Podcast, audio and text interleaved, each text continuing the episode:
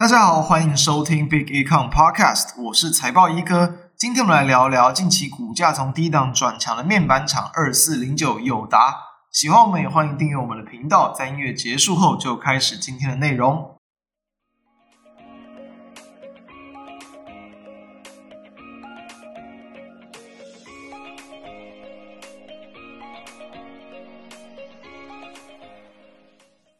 有的啊其实在去年的七月份呢，那时候召开法说会之后呢，隔天股价就往上大涨，一度突破二十块钱的大关。结果呢，那一次的大涨就成为了从当天到目前股价的最高点啊，中间过程还一度去往下破底。那为什么呢？其实啊，在当时候的情况是这样，因为在去年年中嘛，面板价格确实是有再去往上涨啊，就大尺寸面板的部分。而且呢，友达在公布当时候第二季的一个财报，哎，亏损是大幅度的减少啊，已经从一个连续四季亏损，然后前一季还是亏了大约一点四块钱，哎，变成只有亏大约零点六块钱，所以这个亏损的幅度啊，可以说是大幅度的砍半，越亏越少。那假设它有机会由亏转盈的话，一般来说市场就有机会会认为说，哎，股价至少有机会来到净值的这个目标。所以说，其实当时其实也是吸引到不少的短线资金去做进场。为什么说诶后续股价有点弱？当然了，我们看到呃价格的部分，其实哦在九月份左右，其实这个大尺寸面板就有点涨不太动了哦，因为去年其实已经从年初就二零二三年就已经开始缓步的去往上反弹，然后呢，因为目前其实整体市场的终端需求还不能说非常有效的回温嘛，目前其实市场再去看。就是在这个二零二四年的这种消费性电子的这个需求回温，其实也不是说年初就会回温，再加上说，其实通常来讲，第一季也会偏向是这个面板业的一个淡季，那自然来说，对于说在下半年，尤其接近年底，它的一个这个涨价的一个速度预期就不太不太会太快，所以其实像是在前一阵子，其实也是有这个，比如说研调机构 Ronto，那也是预期说。大约会在今年就是一二月份的时候，面板价格有机会去触底反弹，主要还是因为说这个很多中国的几大面板厂哦，就是目前还是因为这个价格还是偏低，都还是有在去继续扩大减产的动作。这其实我会认为是一个蛮关键的因素。等一下我们再来去细谈。我们要先知道说，最近嘛，就是呃，友达的股价也确实包含说有对于说这种涨价的一些预期因素啊。以及哦，就是包含像 CES 展的一些题材，哎，让股价是有还蛮强劲的一个表现。至于说，哎，有没有机会来去这个突破到至少嘛，在这二十块钱的大关嘛，就是在二零二三年七月份的高点，我认为其实蛮有机会的哦。因为其实呢，我们看到在友达第三季的一个这个财报，哎，它亏损真的是越亏越少，只有亏这个零点一三块钱，其实比在前一季的零点六三，哎，真的是少了很多。就当它真的可以有机会去这个由亏转盈之后，我认为啊，确实股价一定还有再去突破前高的一些机会，所以这是可以从波段上单纯从它的一个获利表现啊，跟股价的联动性所观察的情况。好，那我们来看呢，其实哦，这个刚开始的这个 CES 嘛，就是消费电子展，那很重要的地方其实在于说，友达过去就是只能在这种就是显示器面板展到的这样的一些产产呃产品啊，然后这种。在这种智慧车用座舱的一些这个产品，诶，有它可以去搬到 CS 展上面去呈现给大家。那过去它比较是偏向就是跟一些可能消费性电子的一些品牌大厂去做合作推出这样的一些展示，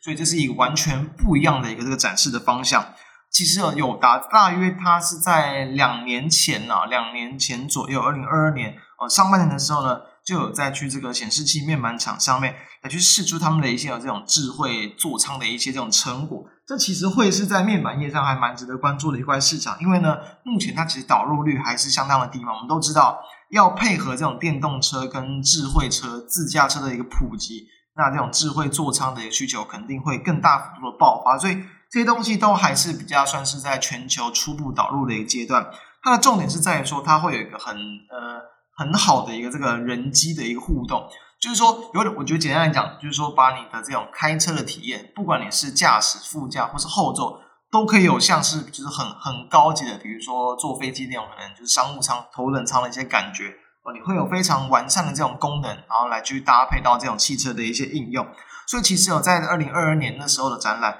我认为最主要的反而这时候导入的方向是以就是在视觉上更为舒适、舒服为主。因为那时候就是以搭载包括包含像 Micro LED 嘛，就是有这种亮度啊、对比，然后这种色域啊，都是一个非常良好的情况，让你在观看上是相当的一个舒服。然后呢，那也是用一个比较新的一些这种显示技术，包含像是一些曲面的一些应用，来去打造一个比较，呃，应该说尺寸还算不小，就是有到可以达到三十寸这个大型的一个曲面的一个显示器。所以这其实在当时候就已经有去引起市场的一些关注。那毕竟这点，我认为它还需要去时间发酵。所以呢，确实在未来的这几年，我认为都还是有更多的一些更新啊，或者是演进，值得大家去期待。那在二零二三年的部分呢，那时候其实有去更加去搭配到就是这种机器，呃，机器，然后跟这种驾驶者，甚至跟副驾的一些应用，包含像是在一些这种可能隐藏式的一些这种镜头啊，比如说啊，你这个副，你这个驾驶嘛，如果说你是应用到自驾车的话，那当然，因为其实副驾跟主驾它的这个曲面这个荧幕，它可能功能是可以去分开的。它副驾你可能很开心在那边看你的一些影片，或者用你的一些各种。就是显示的一个功能等等。那如果说它发觉到就是你的主驾哦，你往那边去看的话，它观感测到你这个视线，它其实就会有这种就是呃防窥的功能，就让你看不太到，就避免你分心啦。哦，搭配到更多就是跟你你的一个视觉的状况去做结合的一些功能，或者是观察到说，哎，你这就是有点不小心睡着了，你没有一直去注视它嘛，这就跟很多这种目前这个智慧型手机的功能有点类似，你没有在注视啊，它可能就是会这个。关闭这个显示器，然后达到一些省电的一些效果。所以，其实我认为在去年的部分，它主要是更加去强化这种人机的一些结合跟应用。那至于在这一次的一个 CES 展哦，友达它其实也是有获得一个叫最佳创新奖。其实哦，它就是有把它的一个这个显示的部分，除了显示在就是一个这种长的曲面型的这种智慧座舱的一个面板上。它更能够去投射到这种，就是我们的玻璃上，就是我们的这个，不管是两侧的这个车窗的玻璃，甚至是就是我们前面的这个挡风玻璃。当然了，它不会去影响到我们的视觉，否则就是你真的被一些东西去干扰到，然后呢，影响到你的行车安全，那是绝对万万不可的啊！所以其实他们就是只会把部分的一些比较重要的一些功能，让你可能不用真的一直看前方，又要有时候来去低下头啊，去看一下这个方向盘附近的一些面板功能。这样的部分，那同时也有去结合在它的概概念有点像这样，它会在这个就是两侧的挡风玻璃上，因为类似增加一个小的一个这个面板哦，它虽然一样是透明的，但你看得出来它是有多一层，它就会在这个上面可以去投射一些，比如说你在车车内一般会共使用到的嘛，不管像是空调相关的、音乐相关的，然后甚至是跟通通讯相关的一些功能，这些东西它可以去把它投射到就是这个车窗上。并且呢，在这个就是坐后座的人啊，他也会有这种伸缩式的面板，是藏在这个前座的座椅中，它是可以一个，你可以把它放下来，可以把它收回去，就是看你需不需要。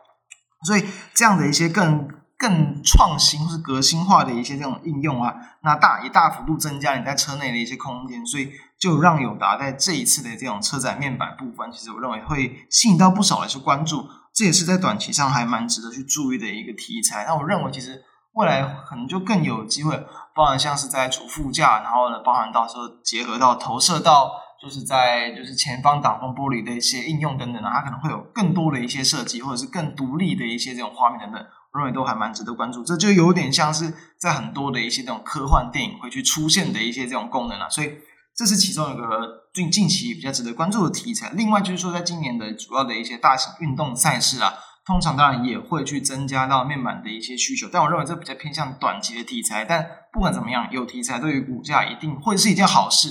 所以这些是我认为在面板厂来说，只要不是像在这个可能四年前啊，然后然后有突然有疫情导致什么这种 work from home 的一些需求，说实话啦。整体的需求量很难大幅度的一个暴增，所以我认为比较难去期待，就是整体面板大尺寸面板的报价出现这种倍数式的一个成长。因为其实确实在大约二零二零年哦开始，然后二零二零年下半年，然后大约一年的时间呢，其实这种六十五寸的一个 TV 面板，它就有了将近倍增的一个幅度，是直接往上跳了一倍。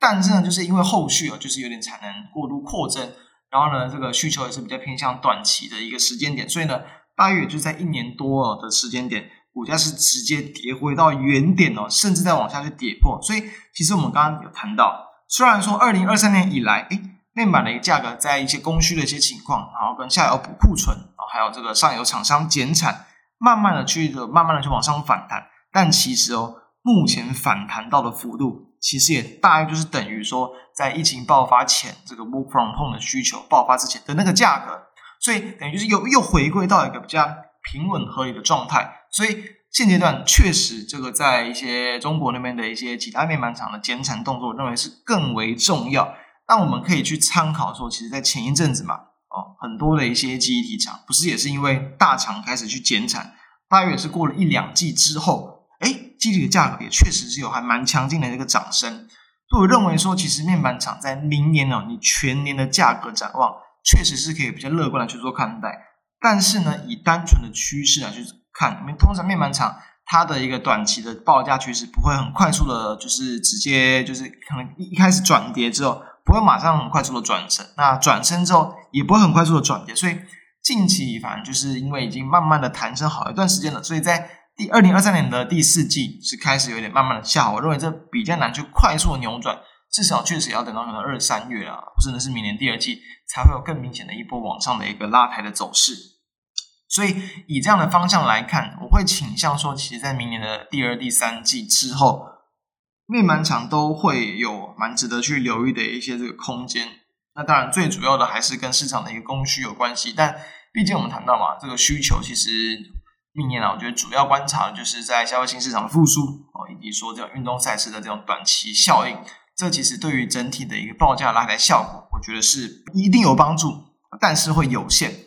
所以说，其实这个他们减产的大厂减产的动作会更为重要。那一样啦，哦，从一样再回归到从经济体的角度去看，减产减产，然后报价开始谈了之后呢，其实就就会有一些厂商可能陆续就要去增加一些这种投片量、生产量，那自然就会去稍微压抑到一些这个价格，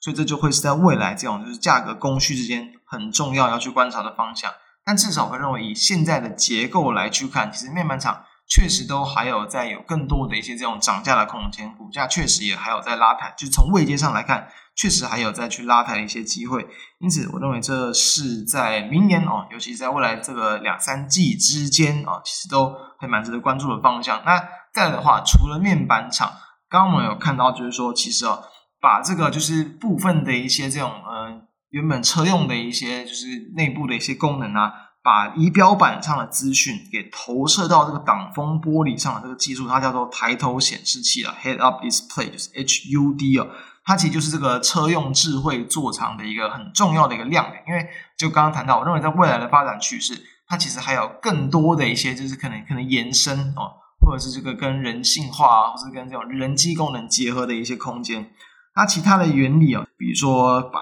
把它的一个投射的影像啊，可以把投射到更远的距离，然后技术层次更高，然后更清楚、更明显等等。目前这是属于在 AR 的 HUD 的部分，那比较低低技术的是这个 WHUD 的一个部分。以台厂来说，我认为还蛮值得关注的，就是在怡利电啊，我们会归类在这种车用电子的一个厂商。其实，在抬头显示器的部分，也是占它的一个营运大约有呃三分之一左右。虽然说它目前还是以这个 W 呃 W 型的一个 HUD 为主。但它其实也是有蛮积极的在去开发 AR 用的一些 HUD，所以这就是我认为说，其实在这这一次的一个 CES 展啊，除了说面板厂以外，那也会有去间接受惠呃受惠到市场关注的一些空间。那再来，从整体市场的一个逻辑去看，其实就是延伸到上周我们谈的，如果说目前的一个整体的国际股市市况，电子股依旧在修正。虽然说 CES 展的很多重点，大家还是会放在 AI 的一些应用啊，AI PC 嘛，啊跟 AI 跟终端哦消费市场的一些连接等等。但是呢，这毕竟它的就是它就是以这个大部分很多主流电子去发展的方向。假设这些还是偏弱，我认为一样，就是包含像是飞电，或包含像是车用。这些比较会跟可能盘势逆着走，或者是这个相关性比较小的一些这种族群类股，反而都还是有机会去吸引到市场的关注。所以这就是我会认为说，在这次的一个 CES 展可以去搭配到就是近期的一个市况。假设说，如果说这个可能回升反弹的力道还是不够强劲的话，它就有还是有机会去变成说是这种属于在一个相对低位阶哦，然后呢，这个相对呃股价是比较去会。比较没有这么多的一些高档获利了结卖压的一些部分，那就变成蛮值得去观察的方向啊，想提供给大家参考。那今天